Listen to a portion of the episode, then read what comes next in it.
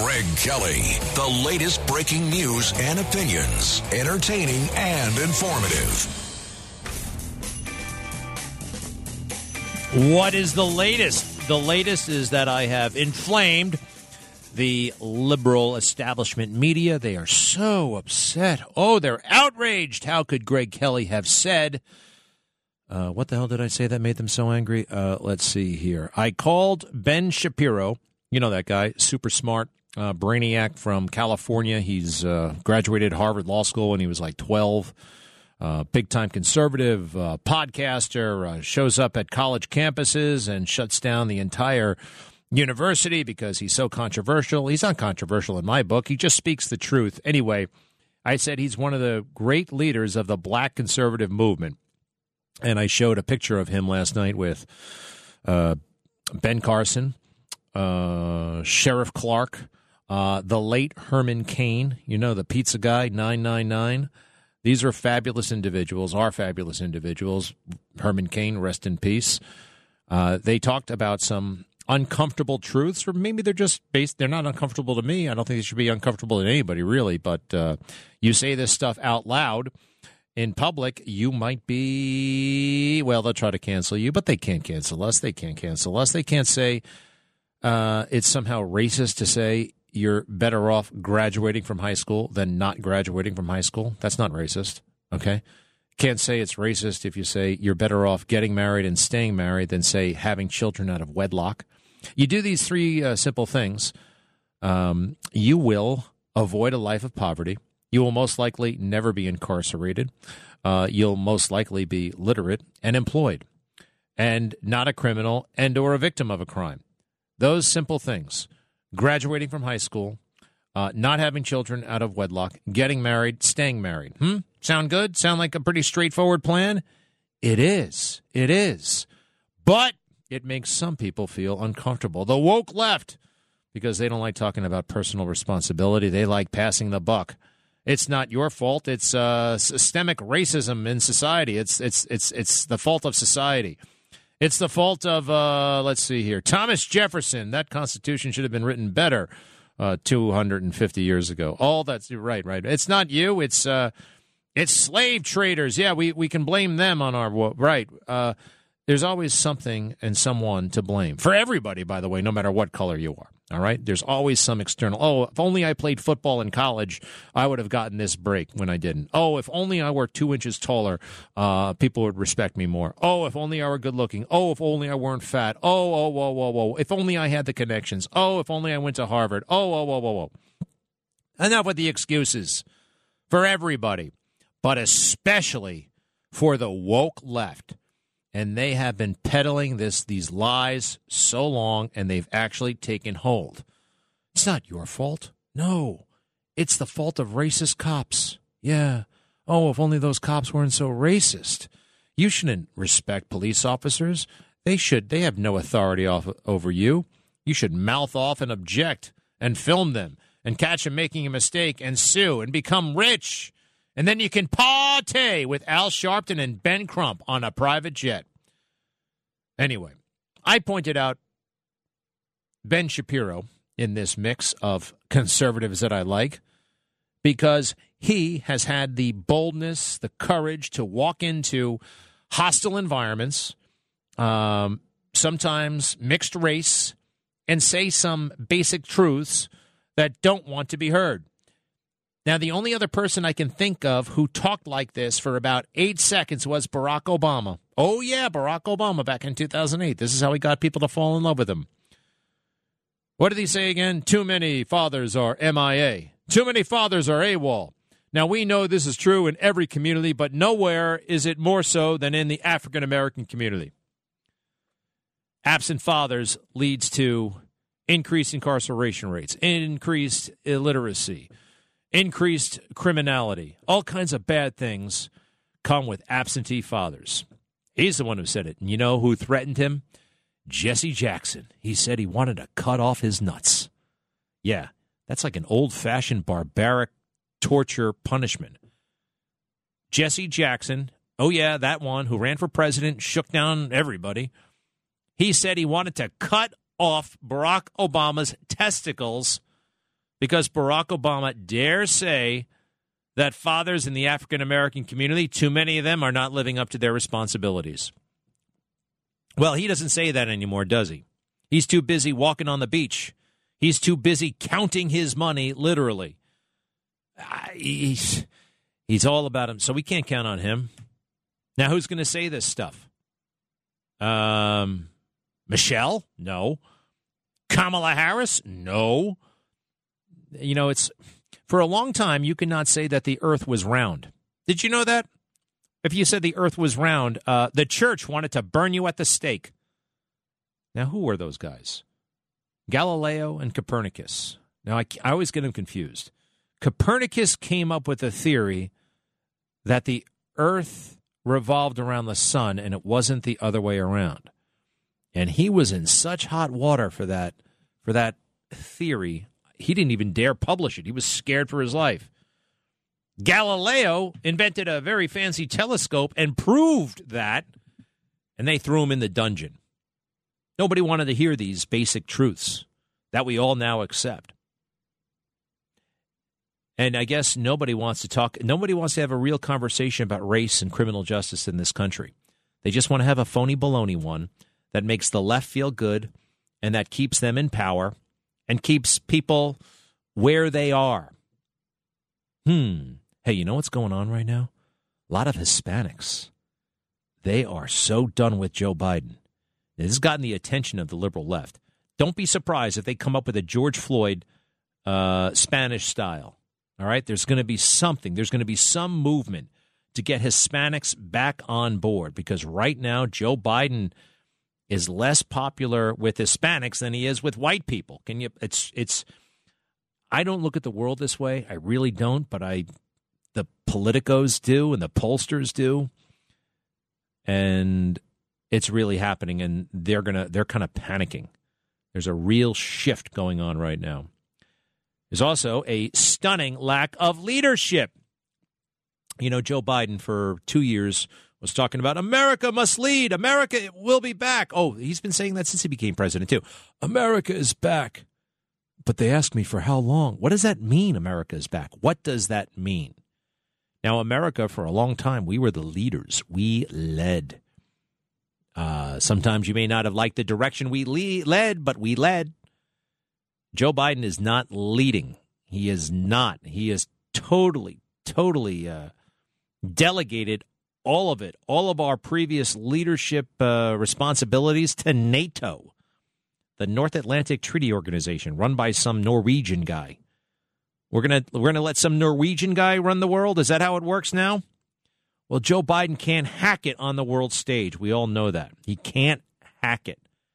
He literally it, he has to stay home.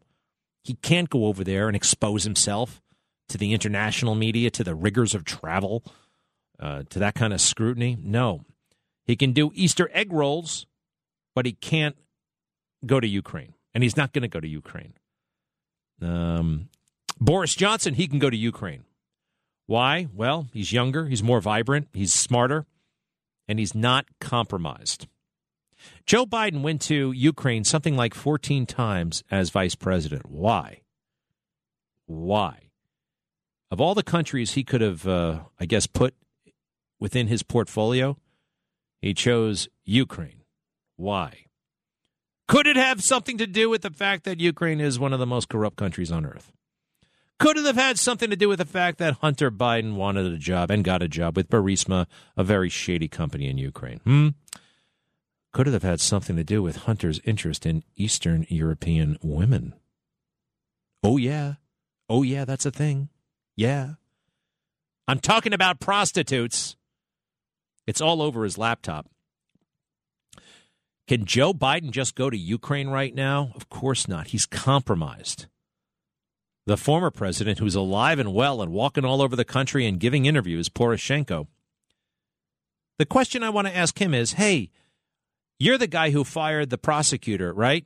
Yes, he'll tell me. Yes. Why did you do that? Uh, because Joe Biden asked me to. Okay, I knew that, but let me ask you this now, Mr. President. Why did you tape the conversation? Know, Joe can't. Joe cannot put himself in those circumstances. He can't. He can't. He can't. He can't. So he's going to stay where he, well, was during the campaign in the basement. Remember during the campaign in the basement? You know, they say uh, Donald Trump was, well, he was a lot of things, but he was a leader. He was a leader.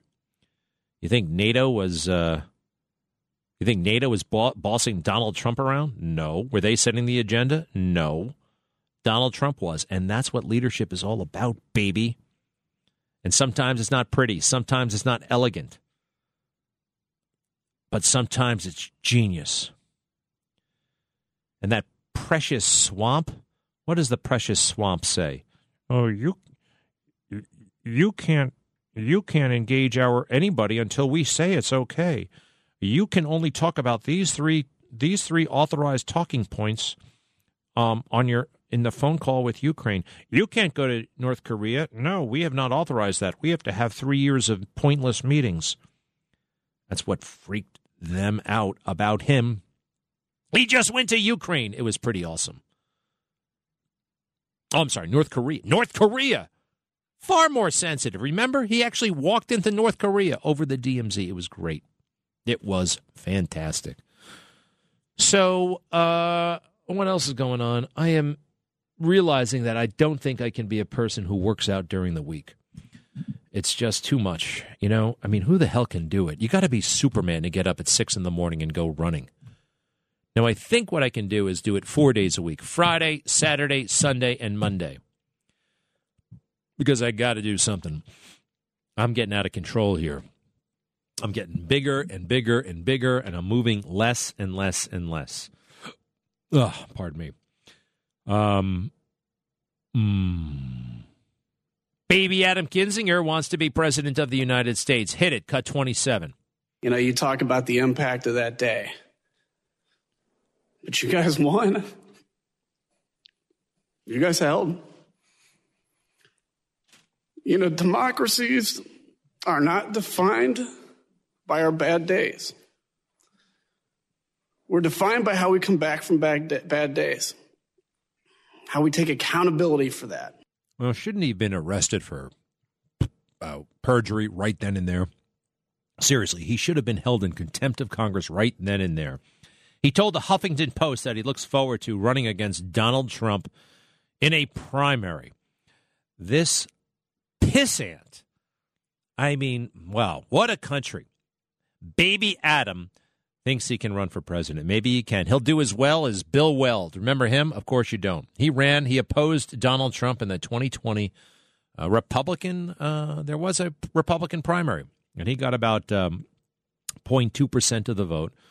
Um, keep your eye on Adam Kinzinger. Also, keep your eye on this cop, Harry Dunn. Can you believe this guy is still a police officer? Harry Dunn carries a pistol and a badge, and he walks around Capitol Hill every day and he was talking trash about Trump, Republicans, anybody he disagrees with pol- politically. And boy, oh boy, he he disagrees with a lot of people politically. He's got a major chip on his shoulder, and you can be a cop with all kinds of political views, but keep them to yourself. When you show up on national television and start making speeches, we have a problem. Cut 29. I use an analogy to describe what I want as a hitman. If a hitman is hired and he kills somebody, the hitman goes to jail. But not only does the hitman go to jail, but the person who hired them does. There was an attack carried out on January 6th, and a hitman sent them. I want you to get to the bottom of that. And why is it that nobody told him to shut the hell up? Why do we have so many double standards in this country? Hmm? When we come back, and why is there a big fat double standard for our incompetent, lying mayor, Eric Adams? And on his watch, people are dying who would have been alive under a different mayor. I'll prove it to you. We'll be right back. Greg Kelly. This is the Greg Kelly Show.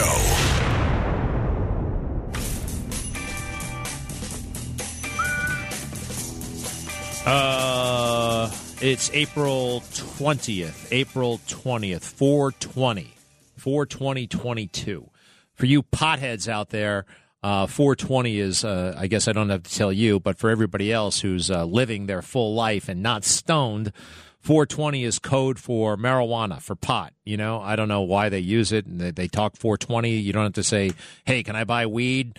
No, you just say, "Hey, you got some of that 420?" And I, is that is that like code or something so people don't look? It's one of the stupid um, cultural things, uh, weed culture things. And I told you I don't like weed. I don't like marijuana. I don't like it. I've tried it uh, probably too many times. I would say five to six times in my entire life, and uh, but big intervals went by between usage. Once in high school, once in college. Uh, I'm going to leave out some of the other instances, but I, I really had a horrible experience each time, and it would take me like three years to get over it. Like, yeah, maybe I'll try it again. Everybody was saying, "Oh, you're not doing it right." Oh, no, no, no, no, no, no. You you didn't do it right. Whatever. I guess I'll never do it right because I'm never doing it again. I had a psycho. Uh, I had a breakdown. I mean, man, I thought I took LSD. I could not handle it. I just, oh boy. And I urge nobody to ever try this stuff. It's funny. When I say this, uh, people get very upset, especially the pot smokers. Oh, my mother has glaucoma. Well, fine. If you get a, I mean, let's face it, we all know that's overdone. Anybody can get a prescription for this stuff now. I'm, uh, I have anxiety. Well, you're supposed to have anxiety. Anxiety helps you. It keeps you productive. It makes you get things done. Anxiety is there for a reason. You want to get rid of anxiety? Great. Get rid of all progress as well. Get rid of responsibility. People with no responsibilities have no anxiety.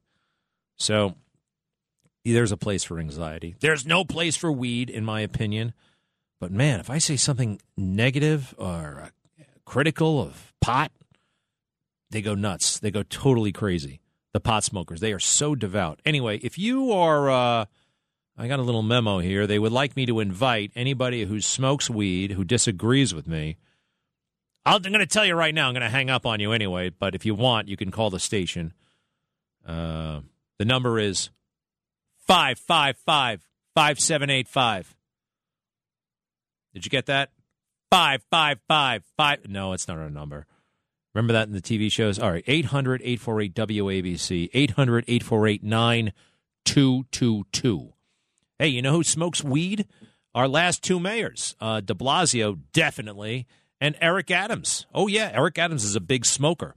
Big time, big time. Um, and, you know, all that time on weed, he didn't he couldn't pay too much attention to his taxes and details and paperwork and living in the right state. No, no, no, no, no, no. That's all. That's just uh, oh, well, what do you get all stressed out about, man? You hear that he's he's gonna. What did he say about his taxes yesterday? Go ahead. Hi, Mr. Mayor. Um, I hate to bring this up again, but your taxes. Uh-huh. Um, you know, mayors back to Giuliani before him have released their taxes every year.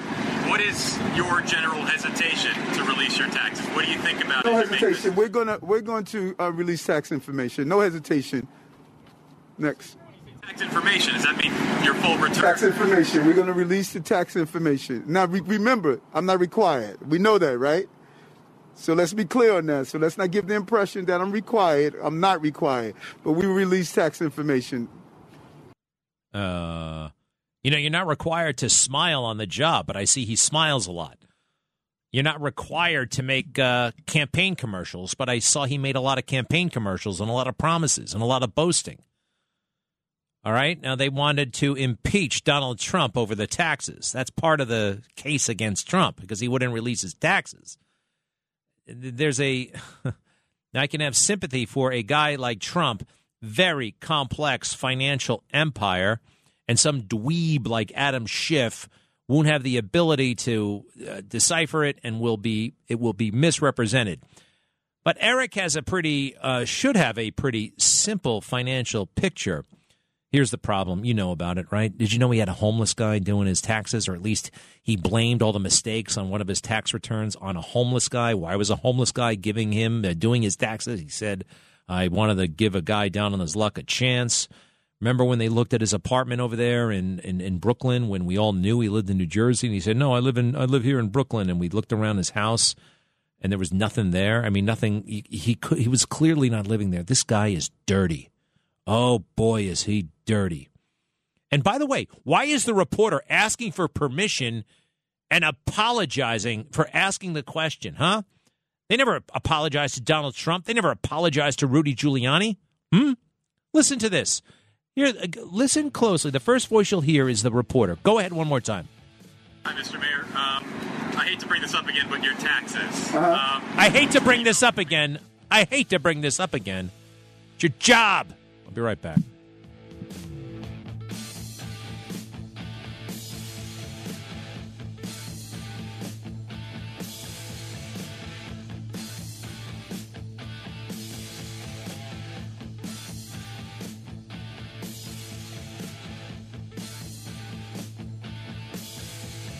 You're listening to The Greg Kelly Show.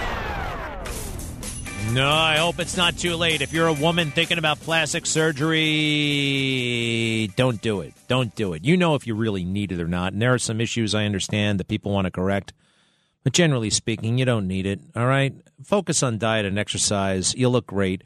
I happen to know somebody, prominent person, you may have heard of them as well. Totally beautiful, totally fine. But, you know, we don't see ourselves the way the world does. Uh, I know that personally. I'll get to that in a second. But anyway, she's totally beautiful, and now she looks like a totally different person, and looks like everybody else. Because you go to this plastic surgeon. I mean, there are some brilliant ones, but basically, they all do the same face. They give you the same face. Here's an example of how I you don't see yourself the way the world does. So a while back, I saw a picture of myself, and I'm like, oh yeah, yeah. It was an old picture. It was like from the '90s and I thought to myself, oh, yeah, yeah, gosh, I don't look good in this picture. I'm probably at least 15. Why am I so fat in this picture? Oh, damn. I'm just a little fatty. I could have been in better shape back then. What did I do? And then all of a sudden I realize it's not me I'm looking at. It's my father. And it's 1966 or something like that.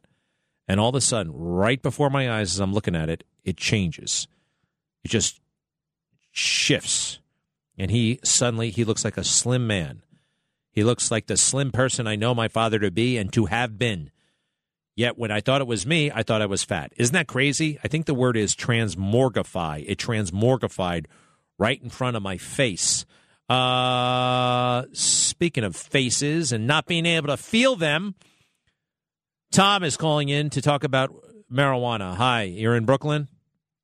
Good morning, Craig. Um, you I sound like you're kind of. agree- A, oh, you used to be. What's that? You used to smoke. I still do. Well, actually, I don't smoke, but uh, I, I'll explain. You I, I usually agree. No, I, I use edibles. Edibles. Yes, yes, sir. Hmm. I usually agree with most of your opinions, and I love the fact that you're no BS guy. You know, I agree that it is easy to get a prescription for cannabis, too easy at times. Uh, but anxiety, it's it's true that anxiety is important for getting things done. But what about severe anxiety? You know, the doctors give you pills for that stuff. You know, to combat the issues. I tried that for a while, and uh, I found that it was very addictive. That stuff. You know, the uh, Xanaxes, the Ativans, whatever you want to call them. Um, so I, I turned to a friend of mine told me to turn to uh, cannabis. I tried smoking for a while, but I have lung issues, so I, I started eating them. You know, using edibles, and it, it seems to help. And uh, Hey, Tom, just- and look, it's it's- it, it sounds like you made a prudent decision. You know, you didn't rush into it. Your issues with anxiety are genuine and you know above average, or you know, like you know. So uh, if it works for you, but I'm glad you called. You you said that it is overprescribed, and uh, it's too easy to get a prescription. We agree on that. Hey, can I ask you though? Severe anxiety. I mean, are you sure it was severe? I mean, everybody gets real. I mean, it, it it's bad when you're going through it. What was so severe about it? Seriously. well, it's it, it stems from PTSD mostly, and it's one of my symptoms of PTSD. Uh, PTSD in- from what? Um, childhood issues, uh, abuse, Yeah. uh, sexual abuse, and uh, I also was in the military. Had some issues over in Iraq, and uh, you know, it's just it's it's difficult. You know, I don't use it all. I mean, I use it as much as I have to. All right, listen. a I'm- re- total respect, and the issues that you raise are genuine and serious. But let me just ask you this: um, How did the anxiety manifest itself? Like, give me an example. Like, you know, before you had the treatment, what you're gripped by anxiety. Like, what what what happened? What what were you not able to get out of bed? Did you like hide? What happened? Well, it, some of it was um, mostly anger stuff. It was basically anger, and uh, it was time I wouldn't get, get in trouble a lot. You know, get arrested for fighting, and um, I had some issues with my wife one day, and I was worried that I, she made a comment to my son and uh, called him stupid or something like that, and I grabbed her and I threw up against the door, and I realized that you know this is not a good, you know, this is not good. So I went to the doctors. They gave me Ativan, and I said, you know, this stuff is addictive, and I didn't like it. My friend said try the uh, try cannabis. So I was smoking for a little while. I just found it a little, like you said, smells all over the place, and didn't like it. But I, I realized that trying the edibles helped a little bit, and or actually helped a lot. And that's why I went back to it. I, you know, I suffer from really bad nightmares, and uh, you know what intrusive thoughts are. Uh, I mean, intrusive thoughts. Uh, tet, I mean, I, I, mean, I can kind of figure it out. I know what intrusive and thoughts are, but what does it mean? What, it, what technically, what does well, it mean? When you know, you might be sitting there uh, on a bus and the smell comes to you, and all of a sudden you, you start thinking about uh, what happened to you as a child or what happened to you in Iraq. Oh, I get and that. You, Everybody gets that you, a little bit. Yeah, you, you ruminate about it. You can't like get it out of your mind. You know, I, I try. I also take ther- I also do therapy though. I mean, All right. it's important. I mean, you're not going to go around and just say that, uh, oh, I'm, I'm going to I'm going to use pot because it's it's going to help me. No, you have to you have to go for therapy and, and stuff. If you have things bothering you, if you have anxiety. One more thing. Okay, Tom, how long have you been doing it? The edibles. How long? Well, I just started the edibles uh, a couple, maybe two years ago, three years ago. All right, and, well, that's some um, time. That's some time. Look, hey, man, if it's working for you, and it does sound like you know you've taken this very seriously, I'm not going to uh, fight it. I just or argue with you about it. I'm not. I respect you, but you know, and I know, and that there are just too many people running to edibles or running to uh, marijuana who don't need it, and they're getting hooked on it themselves. And I don't think we've thought about this deeply enough, and I don't think there are enough studies about it. Am I right? There, there needs to be more studies about it. it. I will say it's not as addictive. I don't know how addictive it is. They, you know, for me, it's not that bad. Do you get the munchies? Uh, sometimes, yeah, a little bit, not much. All right, Tom. Hey, man, thank you very much for your perspective. It works for Tom, and if it works for Tom, well, it works for Tom. I'm okay. I'm Tom. I'm glad you got it, but I still have reservations about it for everybody else. Like, oh, no, I get it. Okay, thanks, buddy. Thanks, buddy. I got to take two more. Let's see. Uh, Joe is in Long Island somewhere. Hi, we're on Long Island. Uh, right now, uh, I'm in Sayat. All right. What's up about the weed? Um, I feel like it. We could be bringing people over to the right if the right didn't focus on nonsensical, nonsensical uh, issues like keeping marijuana legal at a federal level because it really doesn't do anything. I don't think many people are focused on it. Quite frankly, I don't. I mean, hell, it doesn't come up. I don't bring it up very often. I feel like I, I don't think it's a conservative issue. And by the way, there are a lot of conservatives and liber- are libertarians, and they, they don't think there should be any uh, restrictions when it comes to, to weed. So uh, I don't know. I'm sorry. Am I am I on the right side or the wrong side of this? I'm bringing it up too much. You say? Well, I didn't say that you specifically bring it up too much. I think your stance is, you know, it's it's your own stance, and uh, you know I respect it. Um, I don't think it's a, as much as a threat as other drugs like you know alcohol or tobacco. Um, I, I don't know why some conservatives they dig their heels really deep into this issue as if if the federal government says it's okay, now all of a sudden everybody's going to go out and start smoking pot. You know, this happened back in uh, I believe it was the 2012 debates when Ron Paul was uh, debating, and uh, he said to the crowd, uh, you know, if I they criticized him because he wanted to legalize drugs, and then he said, uh, so if I legalize heroin tomorrow, everybody's going to go out and do heroin, and the crowd first laughed and then they clapped because yeah, what a ridiculous idea. It ain't that ridiculous, man. I mean, look, it's basically been legalized. And more kids than ever before, more people than ever before are smoking this stuff. And we don't have a clue about the long term ramifications. We don't. Uh, and I do think absolutely we legalize it. There is an ounce, uh, more than an ounce. There's encouragement there. It, it's just like when they started handing out condoms in high school, quite frankly. I, I really do think that they were promoting premarital sex. Well, were kids were kids having sex already? It's another. Personally, in high school, I was not. okay, but but if you handed me a condom, and the school nurse gave me a condom, and I looked at uh, who did I like back then? Uh, I liked a lot. Oh boy, Liz Weidler. Uh, who was another girl? Pat Quinn. I mean, and if they gave me a look, Pat, Patricia Quinn, she was amazing. If they looked at me, you know, we would have. I'm telling you, man, there's a big time encouragement factor. Thank you very much.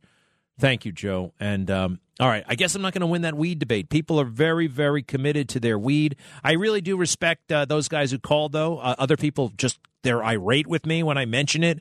Those guys were, uh, you know, they have their views, I have mine, and and they made me think about a couple of things, especially the guy from Brooklyn, Tom. Good stuff, Tom. Good stuff. Um, ooh, shout out to Enrique Tarrio, the former head of the Proud Boys not a white supremacist group. Not they're not bigots. They're politically incorrect, yes, but they have been lied and maligned and and this guy is sitting in jail even though he hasn't hurt anybody or broken anything. Um, here's the fake news lying about the Proud Boys. Cut 30. The Proud Boys, a far right, neo fascist group with a reputation for inciting violence. And the Southern Poverty Law Center has labeled them a hate group.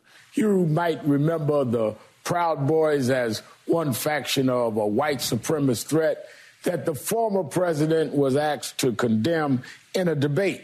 The Proud Boys are a hate group, right? And they're a symbol as well. The Proud Boys are people who consider them to be members of this group.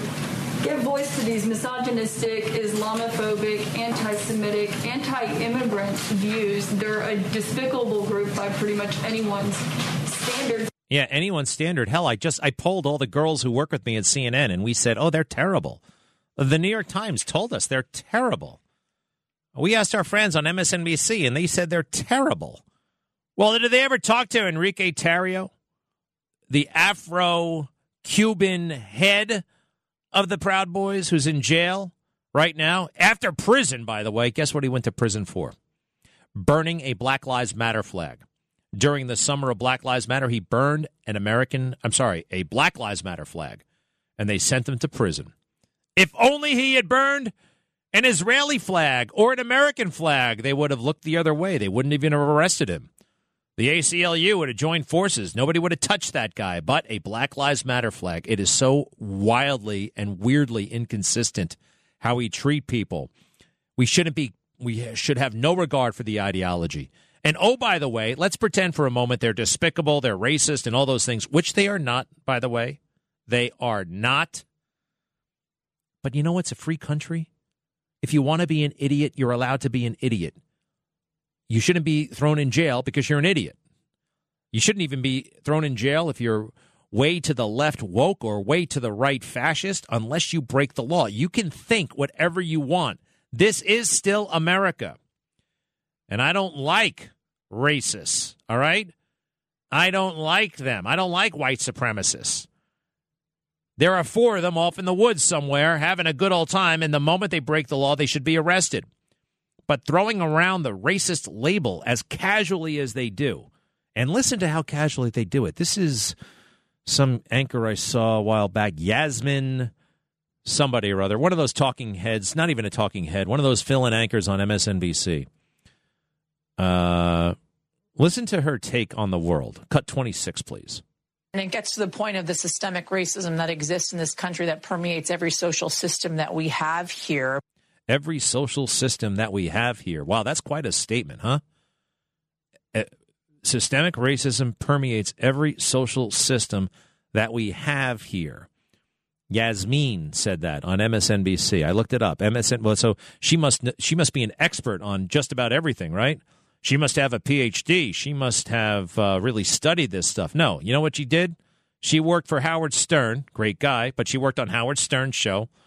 Then she got a job on E, you know, the entertainment network E. She hung around CNN and now she's on MSNBC. But you talk like that because, well, that's very fashionable right now, right? Everybody talks like that, right? Just tell me how crummy America is, mainstream media, please. Cut 25. We've seen with horrifying clarity the cost of systemic racism. We have a system that is built on systemic racism, and we have to dismantle that system piece by piece. Racism is systemic, it is structural, it is pervasive. Racism in America is endemic, it is foundational. America has a long history of systemic racism. The battle to achieve racial justice and root out systemic racism in this country. There is systemic racism that must be weeded out. We've got to deal with the with the issues of systemic racism throughout our society. We have been fighting systemic racism Man. in this country for 400 years. What a terrible There is place. Systematic or systemic racism through many, if not all, of We got to get out of here. And here. it gets to the point of the systemic racism that exists in this country that permeates every social system that we have. There she is. Let's be real that systemic racism is part of our American culture. It's Yeah. embedded in every facet of I am getting the hell While out. Systemic racism is just as American as apple pie. Absolutely. Wow. Wow. What a chump I was for joining the Marine Corps for nine years, right? Such a systemically racist country. What the hell are they talking about? They're talking about like this is South Africa and it's 1985. Why do they want to believe the worst about America? Why? Why? Why? You throw this system out so they can come up with a corrupt socialist system. That's what's going on here. Uh, they really know nothing. Each one of those people, by the way, uh, who just spoke. You heard Ayanna Pressley, you heard Joe Biden, Kamala Harris, Beto O'Rourke, William Cohen, this, uh, everybody. They all did three. They all have three things in common, actually. And if you do these three things, if people did them across the board, we, well, we'd have a much better country. They graduated from high school. They didn't have children out of wedlock, and they all got married and stay married for the most part. You do those three things, you won't have poverty, you'll cut crime radically, you will you'll have a borderline utopia. And myths about systemic racism will be totally useless. Maureen is on the phone. She's up in Patterson. Where is that exactly? Hi.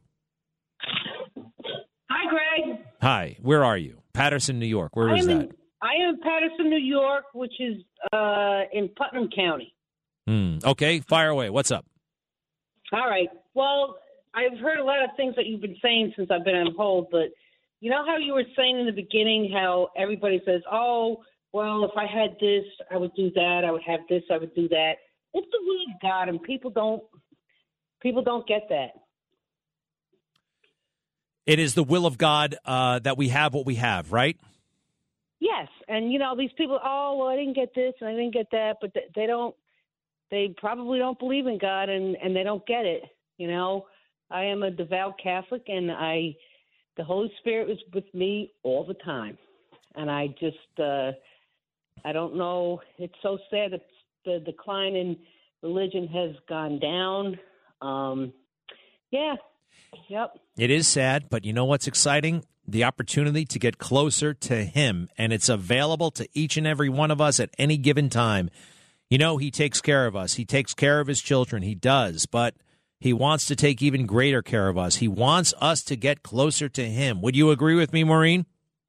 Absolutely. And, there's a uh, way to do that. There is a way to do that. You can go to church. I, you know what? The Bible, reading the Bible, I think I've told you guys, started it for the first time in my life a couple of years ago. And the miracles, my goodness gracious, everywhere.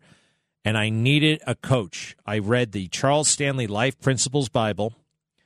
And Charles Stanley has lots of notes and little explainers in there that help me because some of the language, you know, can be mysterious and tricky but it's great. There's no better thing, and he will take care of you. But he wants some things from us. It's not just uh, it's not party time, okay? He wants some things. He wants our trust. He wants our obedience, and it's an amazing, amazing ride. All right, listen, Maureen, thank you for that. I gotta go. I'll be back shortly. Bye bye. Greg Kelly. This is the Greg Kelly Show. Oh, this just in. This just in. Uh, let me see here. First ever order for federal prison to provide gender reassignment surgery to an inmate. Wow. Uh, let's see here. From the Dallas Morning News The federal prison system has been ordered to schedule what's believed to be the first gender affirming surgery for a transgender inmate in its custody. A federal judge on Monday said the U.S. Bureau of Prisons must find a surgeon who can perform Christina Nicole Iglesias's. My goodness gracious, I've never seen this word. Vaginoplasty. Vaginoplasty. Let me see if I can look this up. Yeah, I can. A vaginoplasty is plastic surgery performed to create or repair a vagina. Okay. Uh, must perform that vaginoplasty before her scheduled release in December. Iglesias, that's her name, Iglesias, a transgender woman serving a 20 year sentence for threatening the British government, has been fighting for years to receive the surgery while behind bars. Wait a second, the British government, what the hell's she doing here? Love feel, what the hell's going on? What's going on? I don't get it. What's going on? The federal prison system. Who the hell is this now? I'm sorry about this. I should have had this all straightened out. Christina Nicole Iglesias. Let me just copy and put that in my Google and find out what is going on here. Uh, what is she doing in this? Uh, okay, this has been going on for a while. She's been fighting and fighting and fighting, and now she finally got it. But who is she? Texas. Okay, she's in America. A federal judge recently ordered the U.S. Bureau of Prisons to discuss the inmate's surgery request by the end of January. All right, this is back a couple of months ago. She's currently housed in a Fort Worth prison. An inmate in North Texas prison could become the first ever to receive a fake vagina. I'm filling in some, I'm, I'm, I'm ad libbing here. Christina Nicole Iglesias is 47 years old, 20 years for threatening to use a weapon of mass destruction against the British government. Okay, I guess she was making prank phone calls to the UK from America. Who knows? She was transferred, blah, blah, blah, blah, blah. She had unsuccessfully requested that the Prisons Bureau approve her. Hey, do your time and then get out and then and then it's up to you. She's getting out pretty soon, I think. This is crazy stuff. You know what Bernie Kerik told me? And Bernie Kerik, the former police commissioner, of course, and the former corrections commissioner, he also ran a bunch of jails in New Jersey. He said, This is no problem. All you got to do is create a transgender wing. And I'm like, Wouldn't that cost a lot of money? He said, Not really. They could do that. You have men, you have women, and then you have your transgenders. Just put them in there, and uh, and that'll be that. Gender reassignment surgery in jail. They do it in the military, which is another thing. I remember being outraged when I found out that they do breast augmentation in the military. They do. You can get your breasts done while you're in the military. I mean, like, I, don't we have more important things to do? By the way, I have thoughts on breast augmentation. If anybody wants to ask, generally speaking, I think it's a bad idea. But then again, there are exceptions, and to each his own. Uh, this is uh, very, very unusual. Very unusual. Oh, do me a favor. Did you hear about the Syracuse cops who arrested the, the kid for shoplifting? The video has gone ultra viral. I have put it on my Twitter at Greg Kelly USA. Do me a favor, go ahead and find it, and uh, I want you can hear this guy just going crazy, and I can't play it for you right now because he's cursing his head off. This irate guy is complaining about this. I'm sorry, but juvenile delinquency is a thing. It happens. There have been children who have killed people. Are we supposed to just let them go? And they weren't taking this kid to the electric chair. They were taking him downtown. He was going to see his parents in 20 minutes. And there's a reason, oh, by the way, why grocery stores don't set up in some of these distressed neighborhoods. Too much shoplifting. Anyway, I support the cops in Syracuse and beyond. Be back soon. Greg Kelly, the latest breaking news and opinions, entertaining and informative.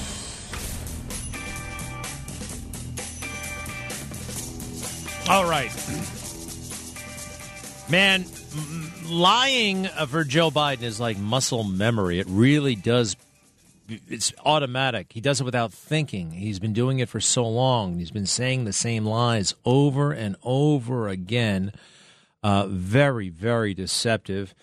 Here he is. Uh, this has been part of his legend for a long time. I'm the poorest man in Congress. Some stupid survey said that in like 1978 and he's tried to own it ever since. Uh, let's see here. This is yesterday in New Hampshire. Cut 23, please. I was listed, I was had the great pleasure of being listed as the poorest man in Congress for 36 years. I still had making a hell of a lot more money than anybody else because I was getting a senator's salary. No kidding. I didn't think you should make money while you're in office. But anyway.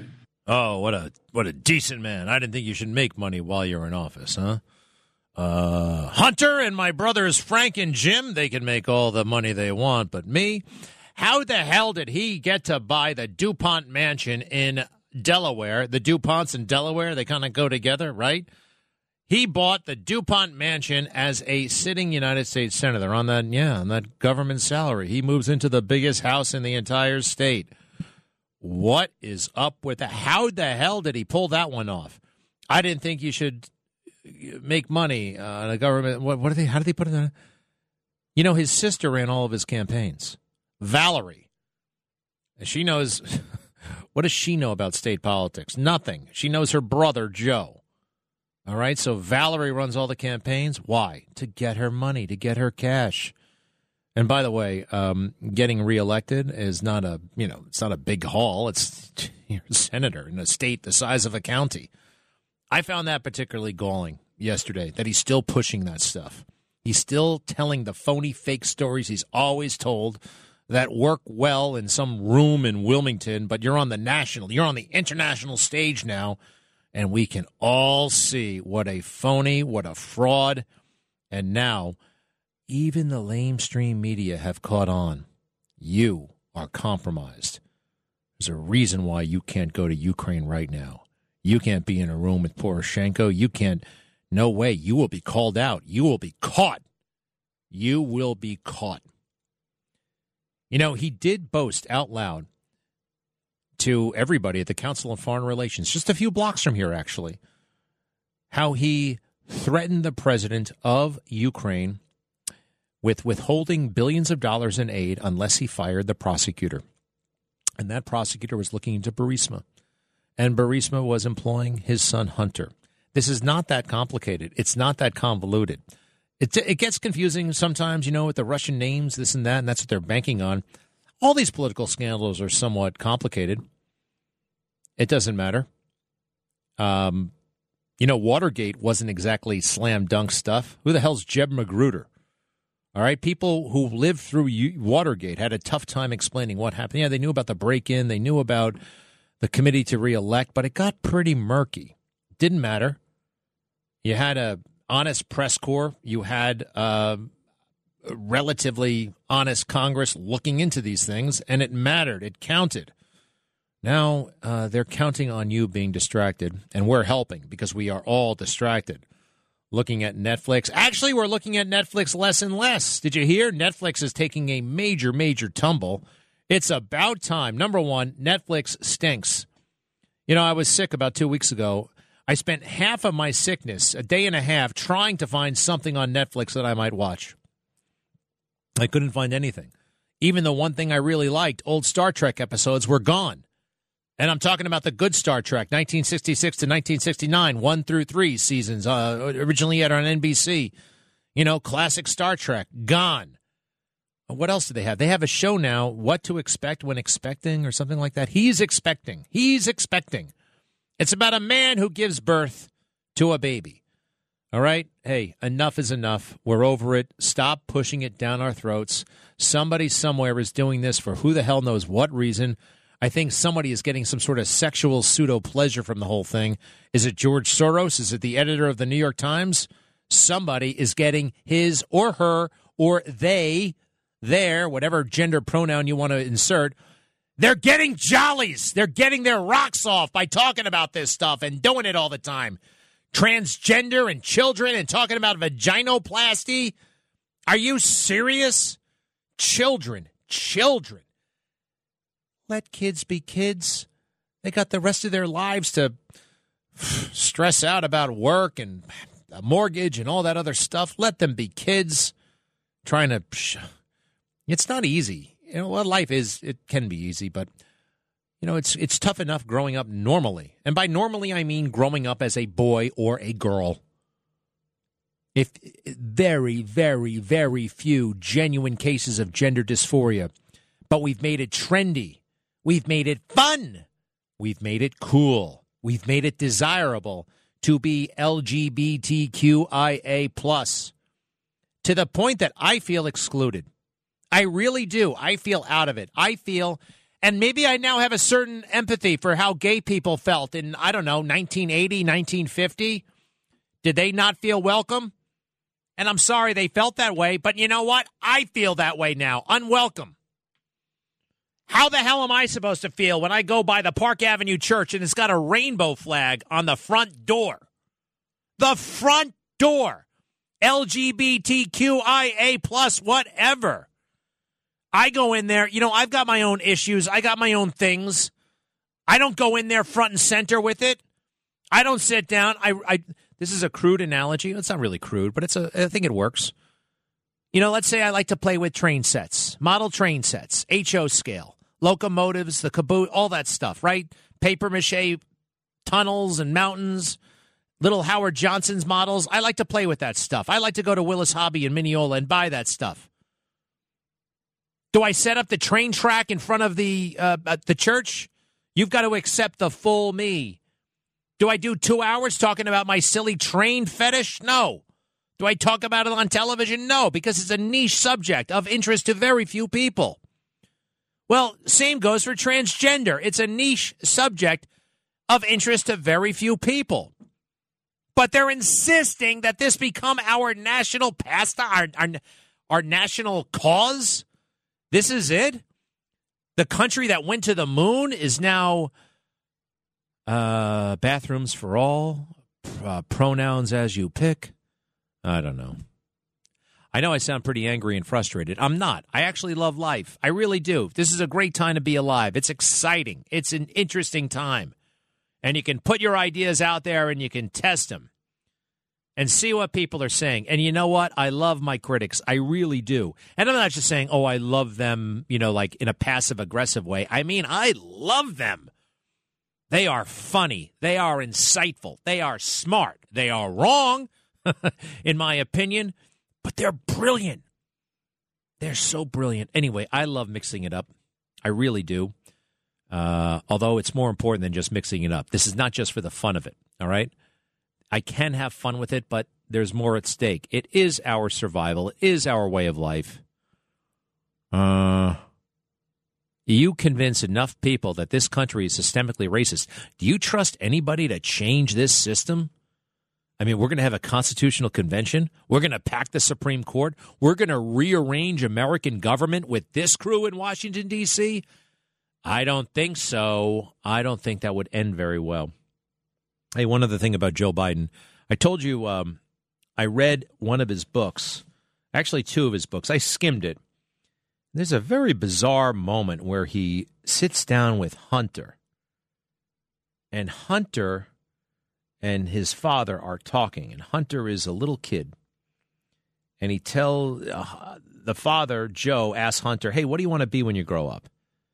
And he says, "I want to be important." What do you think Joe says? Does Joe say, now listen to me, Hunter? It doesn't work that way, you know? You got to focus on making a contribution and you got to develop a skill. And if that skill and contribution is recognized, well, maybe arguably you could be important, but just to be important, that's not how you shouldn't look at it that way. That's what a responsible father would have said. Uh, you know what Joe said? I know what you mean. I know what you mean. That's all Joe's ever wanted to be a big shot. A big shot. Well, it's one thing when he was a big shot in Delaware, didn't bother anybody else, didn't really affect anybody else. But now it's affecting everybody. Uh, it is. Hey, do me a favor. I want to see what Bill has to say. He's in Lafayette. Is that in Pennsylvania? Where are you, Bill? Yeah, Lafayette, New Jersey is about uh, eight miles north of Sparta, New Jersey, Lake Mohawk area. All right. What's up? Okay and I agree with you uh, what you just said about this um, out in the front LGBTQ whatever it is. I have seen churches that are flying flags, the rainbow, everything out. And you just why don't you concentrate on Christ? That's the end of that thing. That's what it's all about. That's front and center, Jesus Christ. I, I say, uh, agree, but keep going. Yeah. Okay. I went to Woodstock. I'm an old guy. And when I was there, I got muddy, I got rained on. I loved the music, but I was totally straight the whole time. And my point is to uh, look at this whole marijuana legalization thing. Um, you know, nobody's talking about how detrimental it is uh, lung cancer, uh, esophageal cancer, um, le- le- uh, lethargic behavior. Motivation is thrown out the window. You want to stay stoned. You were talking about anxiety before. You know, anxiety is a stimulating uh, emotion, and getting stoned all the time uh, will just wipe out a personality. And it is the total. Uh, you know, uh, one more thing. I know I'm talking all all over the place here, but the insurance auto industry, the coverage on your car policy will double in premium because the risk factor has gone up in New Jersey, and there will be more people with driver inattention, more accidents, more claims, more attorneys, more money, and it's going to be a nightmare within a year or two. Bill, because you're spot more on. You're spot on about everything. Bill, what do you do for a living? Are you retired or what do you do? I'm retired. Um, I was an underwriter and a claims representative. Yeah, you sound like it. You really, you got- you know, you know your stuff. Bill, what was Woodstock like besides the drugs? What um, or lack of drugs for you? What did you see? What bands did you see? Did you see Santana by any chance? Santana was unbelievable. really? Uh, Ten years after was unbelievable. Joe Cocker was unbelievable. Jefferson Airplane. Um, oh, The Who. Um, uh, Sly and the Family Stone. Uh, I, it was a mess. It was humid. It was rainy. It was muddy. I was stepping over people and their uh, sleeping bags to get as close to the stage as possible. And the music just made it all worthwhile. And no one there really believed that we were making history. It was all about music. It was peaceful. It was uncomfortable. But looking back, um, it was Woodstock, and I was there. Wow, good for you. Uh, I've seen pictures of it now. That farm that is still there, and um, yeah, it's wild to think what happened there. You can see before and after pictures. You know, back then and what it looks like now. I should put one up on my Twitter. Hey, Bill, thanks for calling. Interesting stuff. Very interesting. And uh, hey, one more. Missy has to say something about sexual education, or also known as sex ed. Hi. No, you were talking about it last night how they're telling these children that are in third and fourth and fifth grade about different things and you know their agenda. When I'm the same age as you, Greg, we never had that in school. We learned it later on, but they're teaching our babies, our babies, and I just hope to God that the parents really stand up to that because it's almost like they're brainwashing the youth to when like we'll never get out of it because the children are learning it now, which is is not right. And these children are going to grow up, and it's just going to be like it's going to happen again and again. We're never going to get a hold of this. Uh, yeah, yeah. Tell me something about you, Missy, before we go. Me, I'm your age. I have a 25 year old daughter who's going to be a nurse, and I take care of Mr. Dunn. You know Mr. Dunn. We talked to you a couple of times. He's doing good. Oh, the, you're uh, the guy you work with. Yes, he, yep, he's doing great. All right, and he sends his love. Thank you. My all my best to you guys, and uh, all that is great. And uh oh, I am out of time one more time, and I have a very important text message I have to deal with. I'll be right back. Greg Kelly. This is the Greg Kelly Show. Man, Johnny Depp is still testifying. He must really hate that Amber Heard. What did she do again? He alleges she falsely alleged that he was a spousal abuser, smacked her around in the uh, the castle in France, and then wrote about it and told People magazine about it and did great harm to his reputation. He's on the stand right now wearing a gray suit and a black shirt again. Against my uh, best advice, I don't think the black shirt works for people. But uh, let's listen. It, um, yeah, she kicked the bathroom door into my head, and uh, I was I was completely taken aback by such a, a, a, a, a corrosive, horrific move. So I stood up, and I believe I, I stood up, and I, at but this at this point the door was open. I stood up and I said, I think I said, What happened? He said what? That's it. Hey, there was something. He was about to say something. Put it back on. Put it back on. What do you got? Uh, oh, it's thinking about it. Oh well, Clocked probably. me in the jaw. And uh,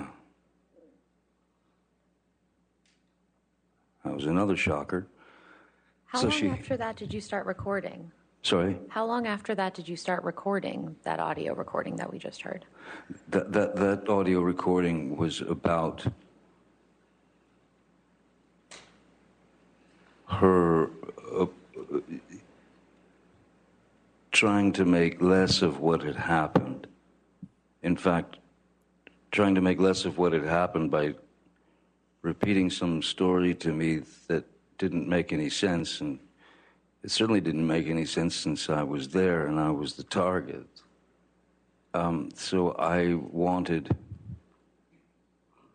some confirmation from someone with some semblance of a, a mind that could understand what was happening. Uh, I wanted Mr. McGivern to come up, and I asked her to tell him what had just happened. Who? And her answer was essentially, I don't know what he's talking about. Nothing happened. He's fine. And um, once again, uh, I told Mr. McGivern, time to uh, leave the premises. He's wearing sunglasses Mr. Depp, I'd like to inside. show you now what's been marked as Plaintiff's Exhibit 162. Okay. I've had it with this. I can't deal with it. I don't know what's going on. Plaintiff Exhibit 162. Watching a trial is actually very boring. It's nothing like television. Even when you have two movie stars sitting at the table, it's it's nothing like uh, what's a good TV show? L.A. Law seems Perry Mason. What's another one? Uh, hey, ever see The Verdict with Paul Newman? Now that is a great movie. Wow. Um, yeah. Oh, he took off his glasses. Now he looks normal again. Amber Heard is doing the whole look at me, I'm innocent. She's wearing white. She's wearing, she looks like, I don't know. And she countersued, right? She countersued for something. Oh, have you heard about libs of TikTok? Liberals of TikTok. These nut job fools go on TikTok and say outrageous things and they put it out for the world to see. Well, there's a conservative somewhere in the world. I don't want to say who she is, but we pretty much know who she is at this point. Thank you, Washington Post because they outed her.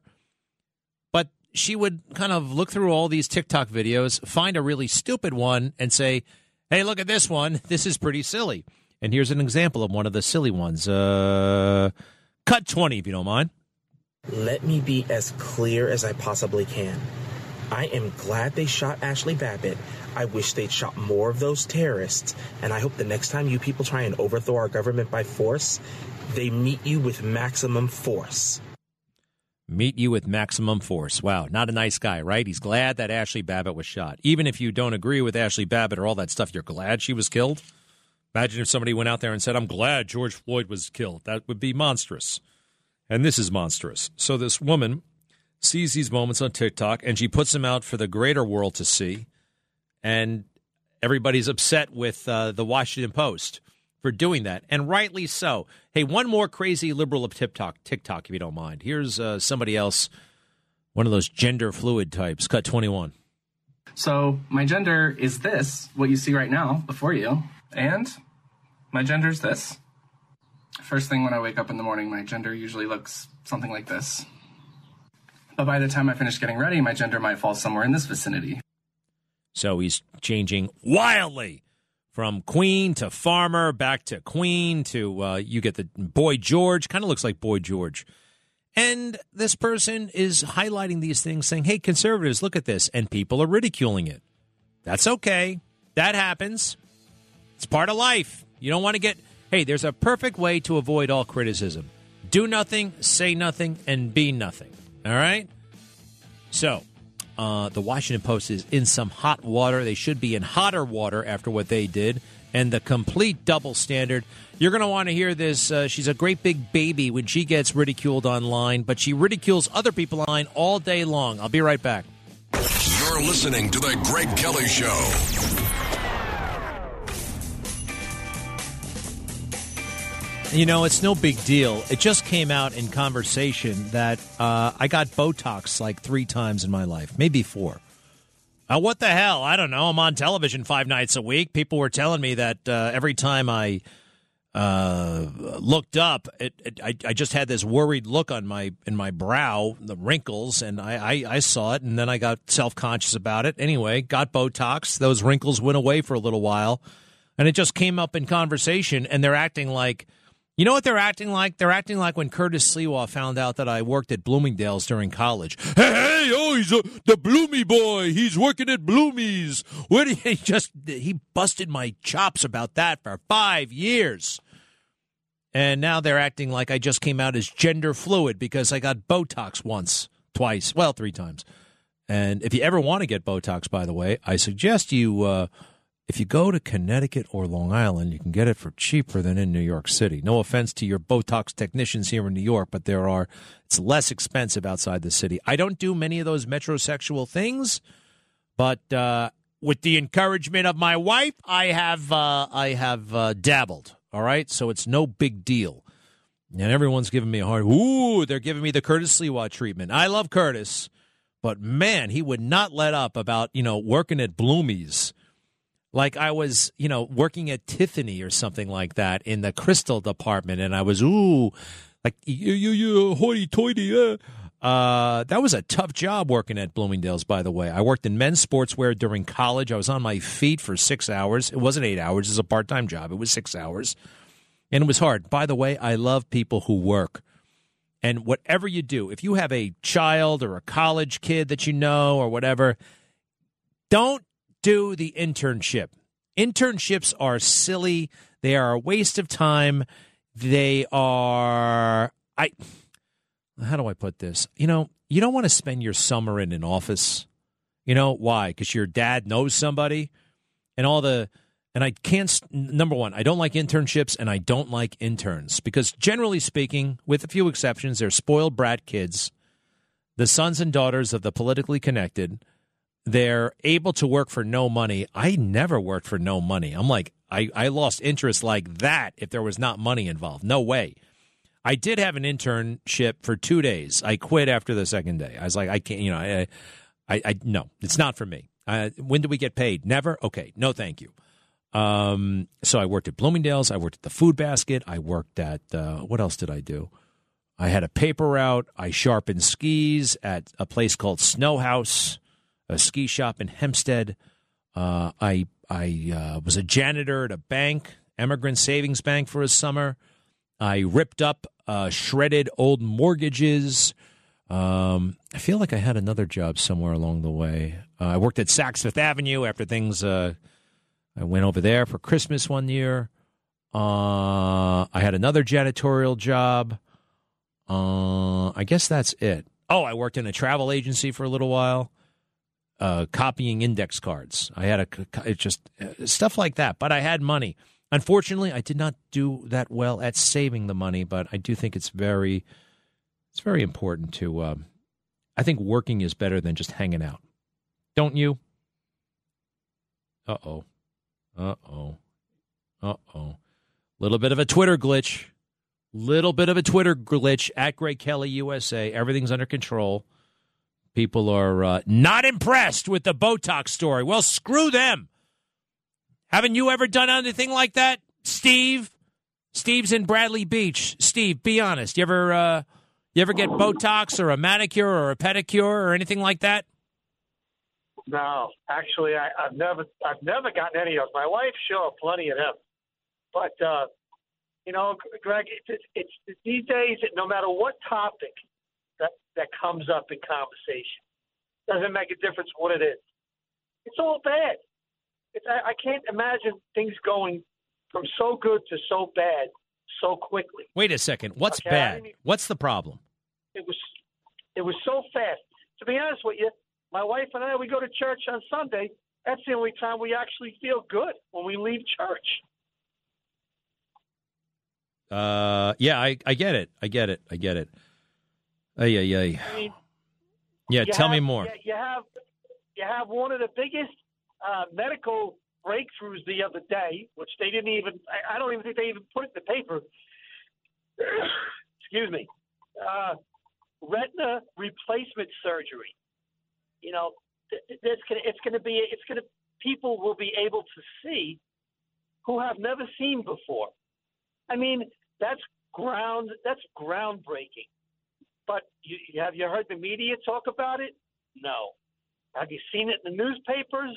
No. Well, so what? You know about it. You can go look at this stuff. You don't have to consume the media. You don't have to. You don't have to look at MSNBC and all this crazy stuff. Hey, Jack Dorsey was right. Jack Dorsey, the guy who invented Twitter, he was right. The media, they're designed to pit people against each other. I do not do that on my program. I really don't. I love it. I have the freedom to not do those things. I don't have to wait on things that happen right now and try to make things seem worse than they are. I don't do that. I wouldn't do that. Context and perspective being two things that the media are not good at providing. Dude, you don't have to you don't have to ingest any of that nonsense and and it sounds like you don't. You're finding out other information or uh, you're going to what do you do? You don't have to do that, right? No, I, I know I don't have to, but let's say it's it's like you're inundated no matter where you go. All you know, that's it. That's it. All right. Well, I like it. I, I think. Uh, Steve, wait a minute. Wait, one, one last thing. What do you mean you're inundated wherever you go? No, no matter what you know, no matter what topic that you that, that, that that's being brought up, it's it's it's usually negative. Well, you, You know can be. You got to turn that frown upside down, pal. You can be a you can be a force for good. You say you leave church and you feel good. Well, guess what? Bring that with you. Bring it to every interaction you uh, you experience. Bring that joy. Bring your example. Bring what you know to the table. Share it. Don't hold it back. Don't let the situation dictate your mood. You dictate the situation. You hear me? I'm serious. Yeah, I hear you. I hear. I don't know. You kind of sound like you're blowing me off in a bit way. You sound like you're pretty committed to sticking in that rut. No, no, no. I, I don't know, Steve. I think you should. You, I'm. all right, hang in there, pal. Steve, thank you. And uh, uh, all right, so I tweeted a picture of He-Man, and uh, uh, brother, ay, ay, ay, this is kind of blowing up on me. Hey, the other thing that blew up on me, I told you earlier. I said that Mr. Shapiro, Ben Shapiro, is one of the leaders, quite frankly, among black conservatives. And I know he's Jewish and he's white. But the thing about him, number one, he's brilliant. Number two, he's gone into hostile environments, mixed race environments sometimes. I'm not talking about just liberal campuses, but, you know, he's gone to forums where it's majority non white. And he said, look, the black community has some cultural issues. It does. Number one, uh, it's considered a slur if you're caught reading a book. They'll say you're acting white. Uh, let's see. It's considered not manly to graduate from high school by some. It's considered manly to father as many children as possible. Well, he's not afraid to point out these absurdities. And at one point, Barack Obama wasn't afraid to point them out either, but now he is. Right after Jesse Jackson threatened to cut his testicles off, he doesn't say it anymore. Uh, ben Shapiro does. Sheriff Clarke does.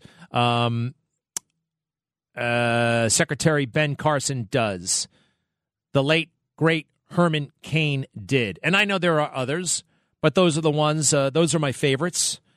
And uh, I like them. And I've specifically heard those folks talk about those matters. And I think they're great. And yes, I think you can be a white person, conservative, and an ally to black conservatives. Absolutely. Even a leader among black conservatives. Absolutely. How many how many pictures, how many poems, how many beautiful tributes have I read over the years about RFK, Robert F. Kennedy, and his special relationship with uh, African Americans, right? And he went up to Harlem once and stood on uh, the roof of a car, and oh my gosh, he's the best thing that ever happened. How about Bill Clinton, the so called first black president? You see, you can be an ally to the black community if you're a liberal. If you are a white liberal, that's how you can be a leader among the black in the black community. But if you're a conservative and you're white, no, no, no, no. And by the way, a lot of the conservatives will get angry at you as well. That's something we'll get to uh, another time. In the meantime, it's 420 day, which I think is kind of silly. Hey, is this the day? I'm sorry, but was this the, is this the anniversary of the Oklahoma City bombing, or was that April 15th? Remember Oklahoma City? Uh, the Murrah building. That was in 1995. Timothy McVeigh and Nichols, they blew it up. I, I don't remember what their grievance was. They were crazy. I think right wing extreme, whatever. They were just crazy. April 19th, yesterday. Let's see, that's 27 years ago yesterday. Nichols is still in jail. Timothy McVeigh was put to death in 2001, uh, sentenced to, uh, to death. And uh, you're not going to get any argument from me. Johnny Depp is still speaking. Gosh, this trial is supposed to last six weeks. What are they going to do when he's done testifying? Oh, he's being cross examined now, right?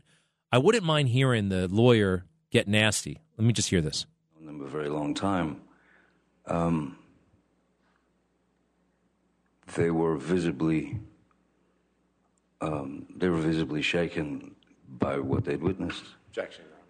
Again, if you can lay foundation, if he saw them there, or if this is something. Mr. Depp, did you see any of these individuals shortly after you had this altercation with Miss Heard? No, that's not the that's not the proper. Were they? Did he see them as actually there? If he didn't, if it was something they told him, then it's hearsay. Mr. Depp, did you see any of your staff members at the house when you and Miss Heard had that altercation? Once Miss Heard had stormed off, um, I sort of sat there dazed and confused for a few minutes, and then I walked around the house. Oh boy, this is too much. I, I good I- luck to those jurors who have to listen to this stuff. This is the exciting part. It doesn't even seem that ex- right, right. Uh, Glenn is in Hillside. Hi, Glenn. How you doing? Uh, for your edification, is that the IRS has changed the uh, regulations, and that uh, it's almost virtually impossible uh, to uh, not pay an intern. Uh, it's uh, a little bit easier for nonprofit organizations, but for all intents and purposes, uh, you can't get away with not paying an intern. I think you can still get away with not paying an intern, and you're not going to make any money. It's not about that. It's the same crew is going to get the internship. And the problem with the internship, and I do remember now what you're talking about, but the problem with the internship, the glamour internships, you know, at a TV station, at a radio station, at a magazine, you really can't do much of anything. You know, you just can sit around on your phone. And I just have found them, with some exceptions, to be spoiled brats. I don't like them. The sons and daughters of the privileged. And I'm like, go out and get a job in Baskin Robbins. You'll learn a hell of a lot more. You'll probably make more money. And you got the rest of your life to sit around some office. You know what I mean, Glenn? Well, you still get a running up against the IRS because the IRS, uh, you know how they are. They're very fastidious, and, uh, and if uh, if they feel that you're taking advantage, that uh, you know that you're No, not, forget taking advantage. I get it. All right, so you're getting minimum wage or a stipend or something like. Forget about that. Let's say the pay is all on the up and up and it's all documented. At the end of the day, you're still just a privileged kid in an office hanging around, and it's very hard to make a contribution, a worthy contribution in an office. Now, it's much easier, quite frankly, in the blue collar sphere. You know what I mean? In the labor sphere to make a contribution. You know, I can take that ice cream cone, I can put the ice cream in it, and I can give it to somebody and I get their money. That's a real tangible service you're providing. It's not for, uh, you know, it's not a game. It's a real thing. It's a real world thing. McDonald's, Starbucks. I mean, those guys too. Working, uh, working uh, as a roofer, stuff that you can see in the real world. I like those kinds of jobs. I don't like these kids who come in. You can learn. I'm telling you, you, you, you will learn less in an office about that industry. You could actually observe it. You could actually consume the content at home and learn more. That's how I feel, Glenn. Thank you very much. Uh, one other. Oh, wait. Who's been on hold? Phil's been on hold for a million years. What's up? Yo, did you put us on hold, Phil? He's all right. Too bad. Uh, let's see. I wanted to play you. Can I hear Eric Adams one more time talking about taxes? Does this sound like a guy really committed to transparency? Does this sound like a guy who uh, said he was going to be uh, available and accessible to all? Hi, Mr. Mayor. Um, I hate to bring this up again, but your taxes. Uh-huh. Um, you know, mayors back to Giuliani before him have released their taxes every year. What is your general hesitation to release your taxes? What do you think about No it? hesitation. We're gonna we're going to uh, release tax information. No hesitation. Next. Tax information, does that mean your full return? Tax information. We're going to release the tax information. Now, re- remember, I'm not required. We know that, right? So let's be clear on that. So let's not give the impression that I'm required. I'm not required. But we release tax information. Uh, you don't have to smile for TV commercials. You don't have to do a lot of things in life.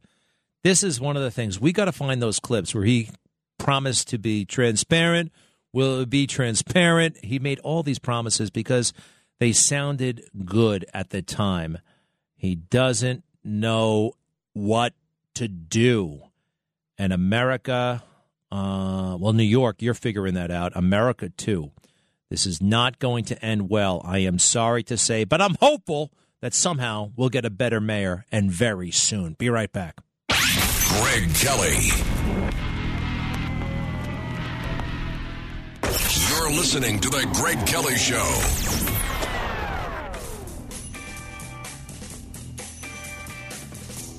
Hey, Johnny Depp took a tape recording of Amber Heard getting all mad at him and throwing stuff at him. Let me just see if they if they're still playing that tape, please. One second. Very cold. What did she say to you? Not much. Not much. Except occasionally she would tear herself from the conversation that she was in just to lean towards me. I was I was sitting to to her right. And I would get a quick earful of I can't believe you. I can't believe you've done this to me on my birthday. I can't believe I'm so embarrassed. Um, you know, which I found odd because I'd kept her informed all, all, all day, and the last text that I'd received was a request for wine and marijuana. So when I got there and received that uh, attitude, I, what could I do? Um, so I just made the best best of it and talked to her friends, and uh, because they were all her friends except for, I believe, Nurse Erin. Wait a Aaron second. Now, who wanted the wine and the marijuana? Did he want it or did she want it? She wanted it, and did he bring it? to Ms. Heard. It's amazing. It's amazing. You know what? Think about this for a second. She's beautiful. He's rich and famous.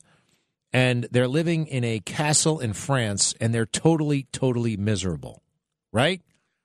They have what so many of us think we want and they're miserable. It's all nothing without God. It really is nothing.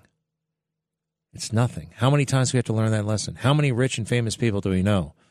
Drink themselves to death, get stoned to death. Just wow. Um, I feel a lot of compassion for them both. Actually, I, I don't want to see anybody suffer, but this is uh, this is this is it's pretty sad. All right, some of you have been on hold. I do have to go to across the street to get the Newsmax show ready to go, but uh, let's go with Matt. He's been holding for a bit. He's in Connecticut. Matt, what's up? Greg, my buddy, as an older runner, let me give you just two hints, big guy. You got to cross train. I heard you say earlier you're going to run four days in a row. Please don't do that. I know. I think you're like 40 something. That's when I started running. I made these mistakes because I was here. New exercise. You're really into it. Do spin, try to do a spin class or do biking. Mix it up with running. Don't run more than once a week. Trust me on this. Don't run once more more than once a week. No offense, You'll but why should I trust you? Well, I do because I've been. do- I'm 58 and I'm still running, buddy. I'm still Once a week? races. Once a week? and I had a once a week. I run. I listen to this. I run once every two weeks. How tall are you? How tall are you? Five ten. I'm 165. Wow, good for you. I uh Yeah, Yeah. but you got to cross train. I, I just What does cross train mean again? do other exercise. Do the bike. Do um. Do like uh, there's other things you can learn to do at the gym to for aerobic activity. No, listen. You're right. You're right. Because right now, quite frankly, I'm doing nothing. I mean, I'm if I'm really honest with myself, I'm doing nothing. So uh, maybe maybe you're onto something. You're cross train, no more than once a week running. Hit the bike, right? Here's the other thing: do the biking. Go to a. Do, you and your wife. It's a great. Me and my wife did it. We loved it. Do a spin class. You do it after work. You do it whenever. Do it whenever. Do a spin class a couple Mm. times a week. Greg, you and your wife will love it. Here's I tried that important thing. before. I don't like the shouting and the standing up and the, you know, they they make it so spiritual and they want, you know, I don't know. I don't know if I. It's become like a big scene. Classes where you get somebody to playing rock and roll, or you just do do what you do. Vary the resistance on a bike yourself. Do it for 30 minutes. It'll save your knees and give you a great wind when you run. Number two, and this is important. You live in the city. I used to live in the city. Do not run on the concrete. You will kill your knees. Trust me on this. Run if you can in Central Park. Try to run on a soft surface, preferably the gla- uh, the grass, or run on a running trail that has some like granul- granulated stuff. You'll save your knees, bud. You'll save your knees. You'll be running to you're an old man if you do those two things. All right. Hey, Matt, I appreciate it. I think you're right. I do. I do. I've heard a little bit of that before, but never expressed so succinctly or well. Thank you, Matt. Hey, one more. Alfred is in Yonkers. Alfred, welcome back. What's up? Hi, Greg. Nice, nice to talk to you again. I, I appreciate it. Um, I appreciate you taking my call. But um, I want to say the legalization of marijuana is absurd, and it's just another attempt to decay society a little more, you know, and and make everybody stupid. Uh, it does, right? Yes. Yeah. I think. All right. How are you doing, pal? How you been? I haven't heard from you in a while. Oh, I'm doing good. How you doing?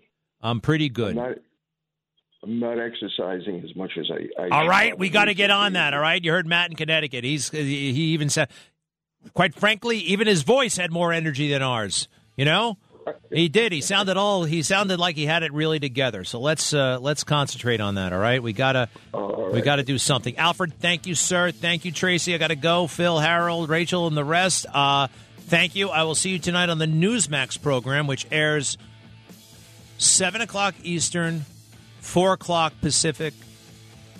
Who the hell can figure out Mountain? Uh, six o'clock Central, and I'll see you then. Bye bye. Traffic jams, tailgating, pileups. Ugh, the joys of driving. How could it get worse? The federal government wants to have a say in what you drive. That's right. The Biden administration's EPA is pushing mandates that would ban two out of every three vehicles on the road today. Don't let Washington become your backseat driver. Protect the freedom of driving your way. Visit EnergyCitizens.org. Paid for by the American Petroleum Institute.